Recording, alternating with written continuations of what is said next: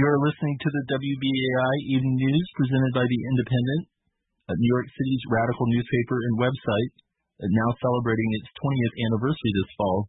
Uh, I'm John Tarleton, the Indy's editor in chief. As I mentioned during the headlines earlier today, a federal judge barred the Trump administration from ending the 2020 census a month early. The latest twist in a years of political and legal warfare over perhaps the most contested population count in a century. The outcome of the census affects everything from political representation to how much funding your city and state will receive over the next 10 years. To talk more about these developments, we're joined by the Indypendent's Amba Guerguerian. Amba has been uh, doing work as a census enumerator this summer uh, and has also uh, written about that for the Indypendent. Amba, welcome to the WBAI Evening News. Hi, John. Thanks. You bet. So, uh, before we talk a little bit more about uh, the judge's uh, ruling today and, and what, what, it means, uh, can you describe for your audience uh, the work you do as a census enumerator? There's uh, hundreds, if not thousands, of you who've been fanning out around the city these past few months. what, what exactly have y'all been doing? Yeah, so most of our listeners probably have seen someone with a census bag you know, running around their neighborhood at least once.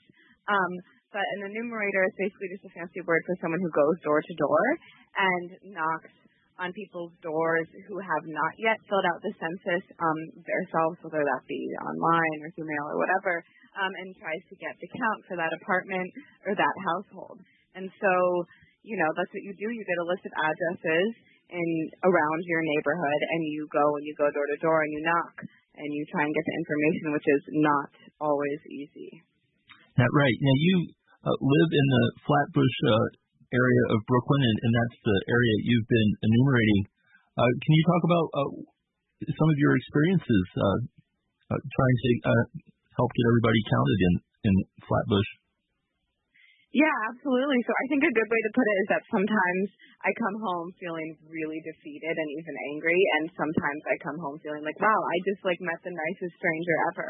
So, you know, it's anything from that negative to that positive. Sometimes people um are so happy that I'm out there doing this. They invite me in, they offer me water. Um, we're taking COVID protections, of course, with masks and lots of sanitizing. We're also passing out masks. But you know, some people are really sweet and, and they're happy to give the information and they're happy to help and they sort of like understand or or understand once I explain it to them what the importance of the census is as far as uh, money for our communities and then representation in the House of Representatives goes. And then other people, um, you know, slam the door on me, will not answer the buzzer, or have threatened me and other enumerators, whether it's because they think that I'm, you know, soliciting something, which is often the case. Um, I, I've learned throughout this process that a lot of people don't know what the census is, um, which is, I think, a lack of education, you know, uh, on the government's part. Um, but also sometimes people just don't want to give me that information. They don't trust the government at all, you know. And, um, and what exactly? Like, why should I?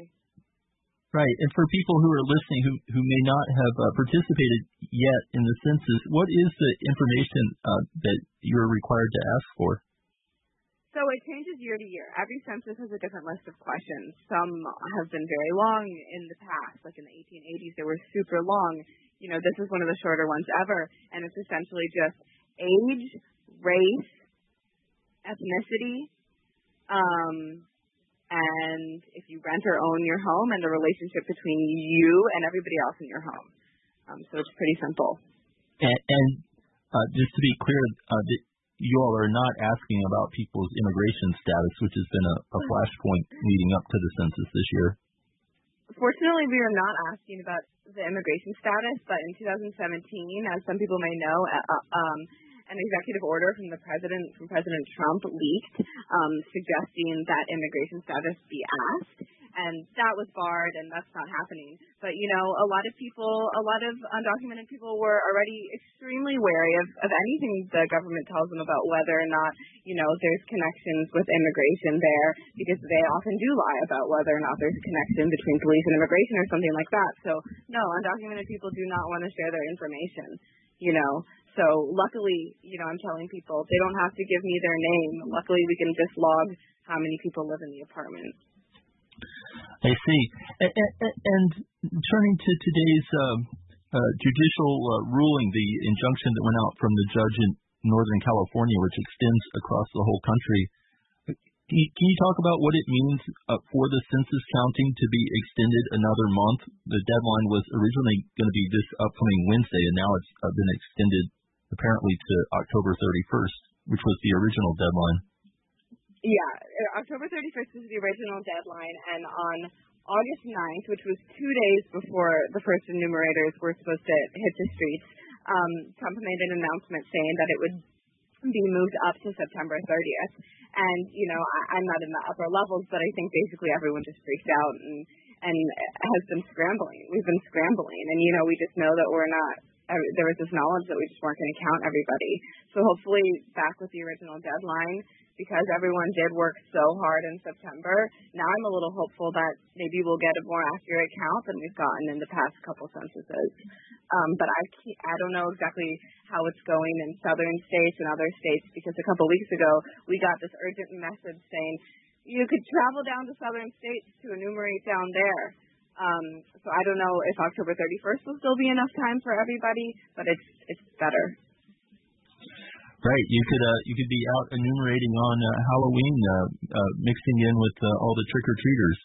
Um, yeah, is there anything else that you would want to uh, tell people uh, who are listening about the census and and how they can participate if they still need well, to do so? Yeah, I think important for everybody to, to go fill out the census. And if you, on the personal one where you fill it out, like where you just go as an individual online, um, you can't opt out of answering questions, but you know, you can put in person one for your name. If you don't want to put your name, just getting that number is really important because 1.5 trillion dollars of federal federal money will be allocated based on the head count. Um, and, and, and I know you, this, this ran earlier, but Brooklyn only counted 50% in 2010, which is, you know, we can kind of see the lack of funding here. So I think that's really important. And just know that the public sector is, is under attack and we need to do everything we can to keep it alive. Okay, well, we'll leave it there.